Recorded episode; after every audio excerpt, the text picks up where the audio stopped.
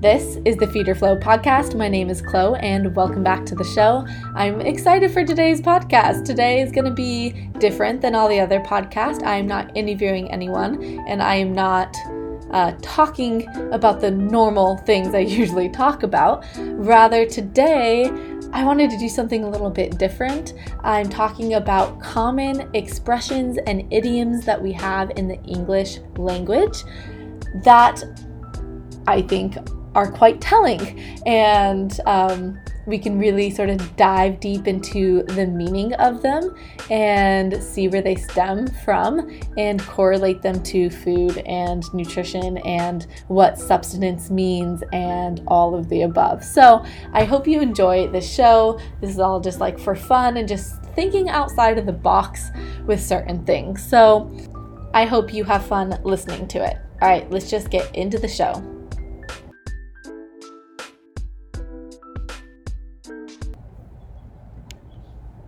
I was listening to a podcast today, and the guy who was talking was doing just a little chatter in the beginning, and then he said this common expression, which I want to go over today. He said, All right, without further ado, let's just get into the meat and potatoes of it.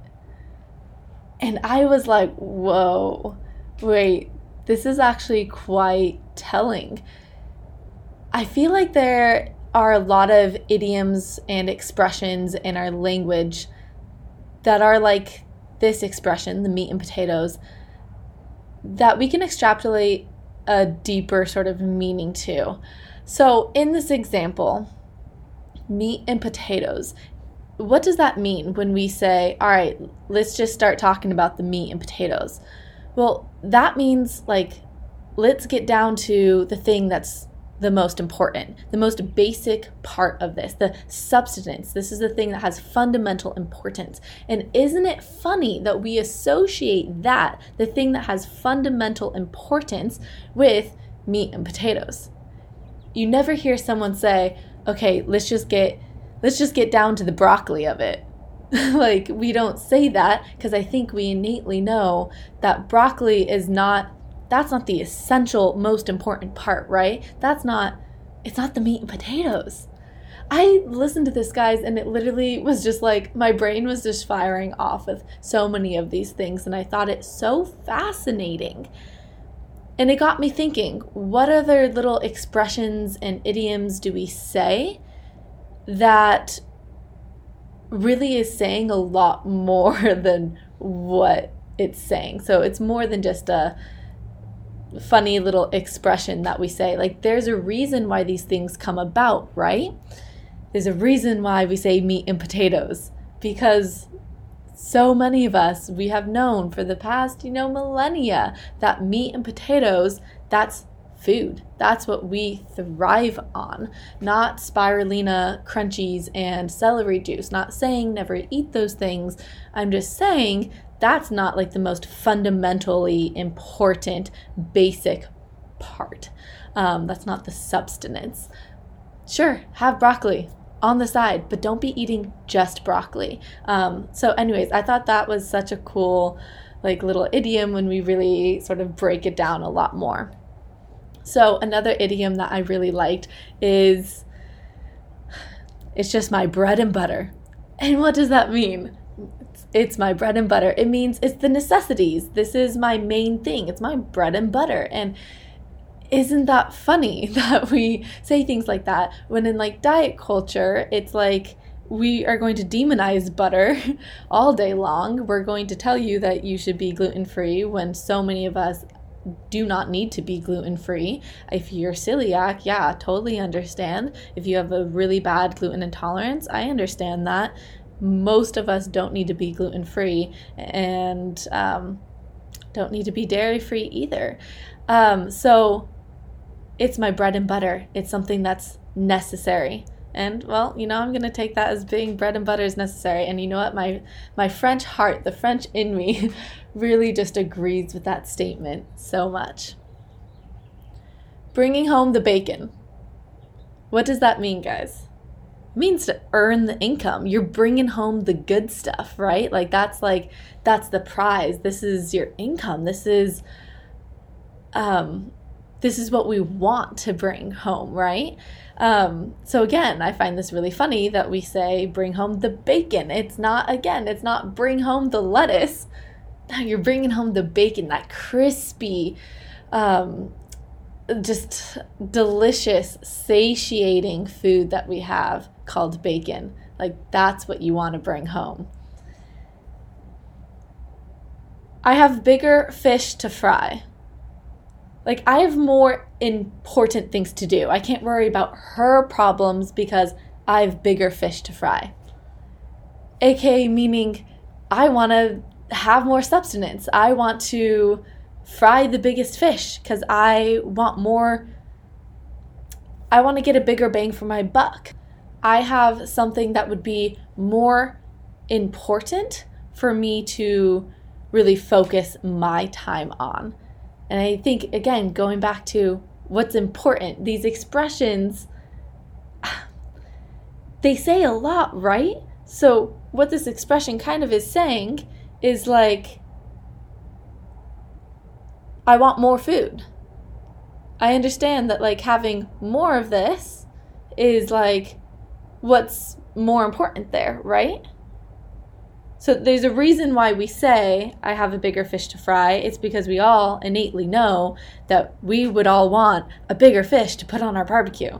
Right? This is like where it's stemming from. Again, this is all just like silliness, but it's it's kind of fun when you start like looking at this and you realize like, wow, these expressions were created for a reason. There's a backing to them, and it's interesting when we can look at that and then we look at like how diet culture has sort of distorted like a lot of those things, right? Like I said, with like the meat and potatoes, like diet culture is going to try and tell you that like the most important thing is broccoli, but then you go down to like the fundamentals of our like most classic like expressions and it comes down to like meat and potatoes.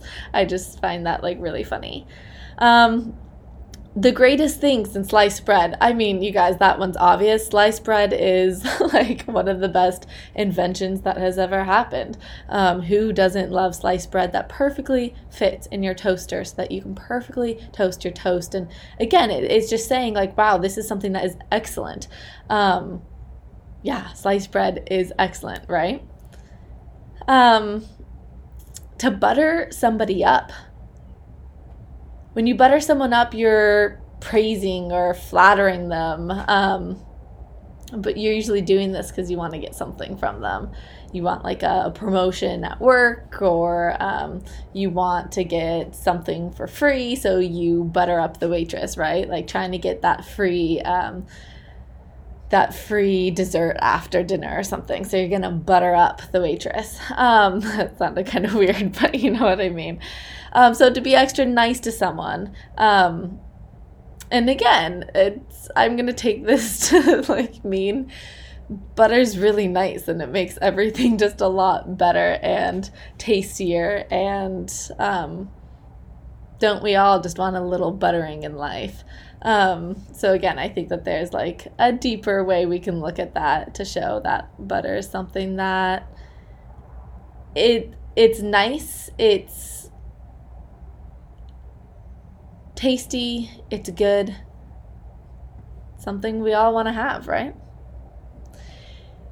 It's as easy as pie. We hear this one all the time. And what does that mean? It means that something is very simple to do, something that anyone could do. Like, we can all eat pie because pie is so freaking delicious, right? That is, unless you're struggling in this world of diet culture where pie all of a sudden is not an easy thing. But again, it's like taking this expression and looking at it and being like, wow, as our society, you know, minus diet culture, VC pie being something that's easy to eat. It's tasty, it's delicious, it's pleasurable. We love those type of things. Let's see if I have another one for you here. To be the cream of the crop. La crème de la crème. This one is a very famous expression, right? So, to be the cream of the crop, what does that mean? It essentially means to be the best of the best. Again, why why are we saying the cream of the crop? Let's let's dive into this. Well, cream it's the most concentrated, fattiest, most desirable part of milk. And it tends to rise to the top. So the cream of the crop is referring to like the best part of a batch. Again, because you guys, why did we create these expressions? Because the cream is the best part. We all know it. It's so yummy. It's so tasty. It's creamy. I mean, there's no other way to explain the deliciousness of it besides saying it's creamy. It is what it is. This is like what we use to explain delicious things is like the very essence of what cream is. This expression is actually several centuries old. And um, again, I think that just it, it says a lot. It says a lot, right? Now, do you ever hear someone say she's the froth of the almond milk? I've never once heard someone say that. We say she's the cream of the crop, not the froth of the almond milk. Just saying, guys. There's no use crying over spilled milk. So, again, where did this come from? It's like the idea of I spill my milk and that's really sad. Like, that really sucks. Um, so, spilling milk, we're saying, is a bad thing. Gosh, you pour a fresh glass of milk and then it spills, and now it's like my day is ruined. My milk is gone. So, this expression is normally used when someone is sulking or feeling sad or complaining about a past mistake or a circumstance. You spilled your milk, and it's like, that sucks, and you just want to cry about it. So, this expression is pretty much saying, like, hey, don't complain about the things that have already happened or that can't be changed.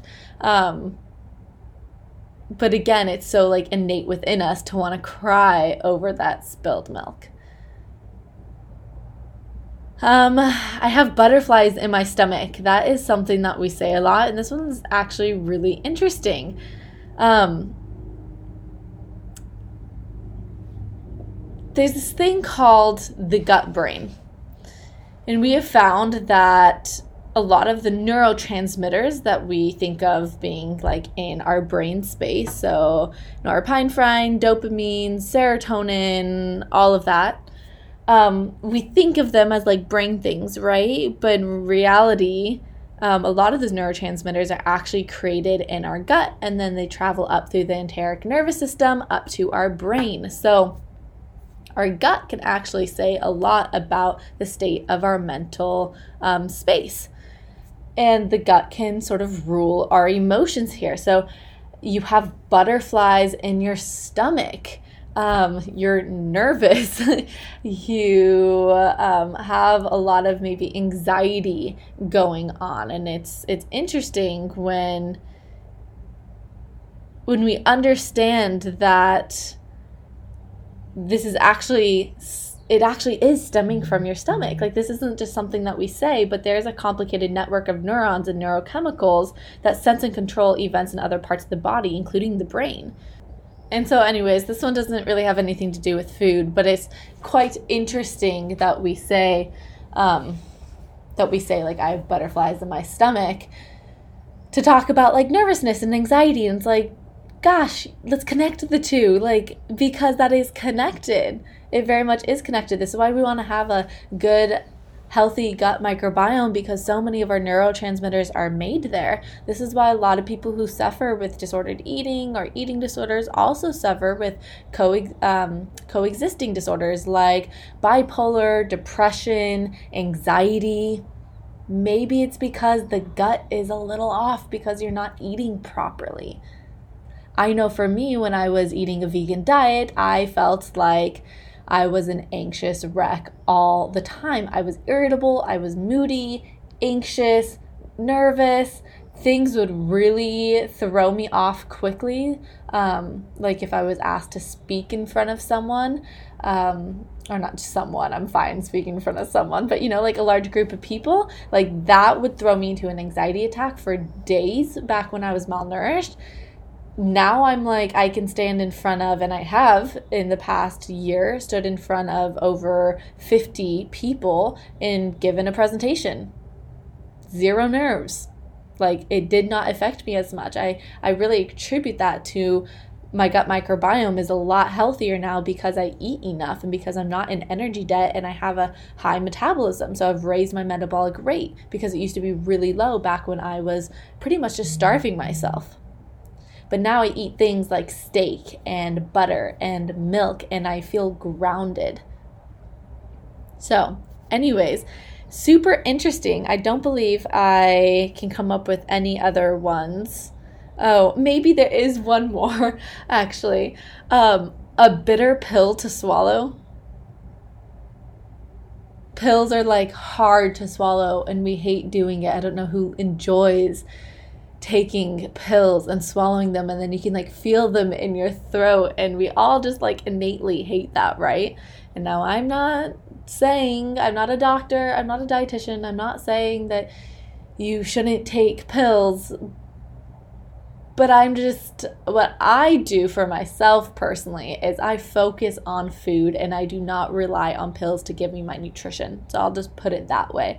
And I think that there's something innate about that, about like pills are even just hard to get down. Our body kind of like rejects it. But hey, pie is quite easy to get down. So just saying, guys, this is all I have for you today. Sort of just a fun episode diving into some common idioms and expressions that we have and maybe why those came to be. And yeah, I, I personally found it interesting. I hope you found it interesting too. Please um, subscribe to the podcast and rate and review it. That way, it can get pushed up in the algorithm and more and more people can see the podcast.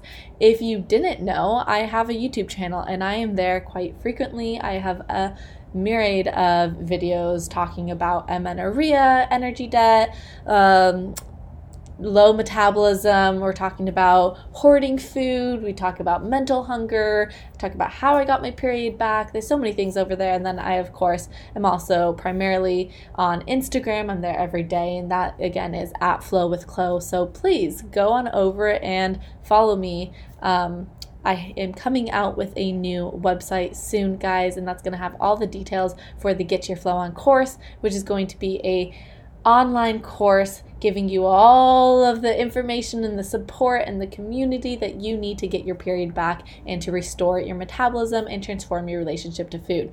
Really excited about this, guys. I'm creating the ebook um, for my recipes right now, and I'm also coming out with little, like, um, you know, it's going to be like two minute uh, videos for each of the recipes so that you can like see a little video of just like how I make it. And so for those of you guys who are more visual cookers, um, I think that that's going to be great. I know that's what I am. I'd rather just see someone make it than try and read something. So there's going to be both for everyone. But again, all that stuff is going to be coming out soon. So you want to make sure that you follow me on Instagram so that you get updated with that all. All right. Have a beautiful day, and I will see you in the next podcast.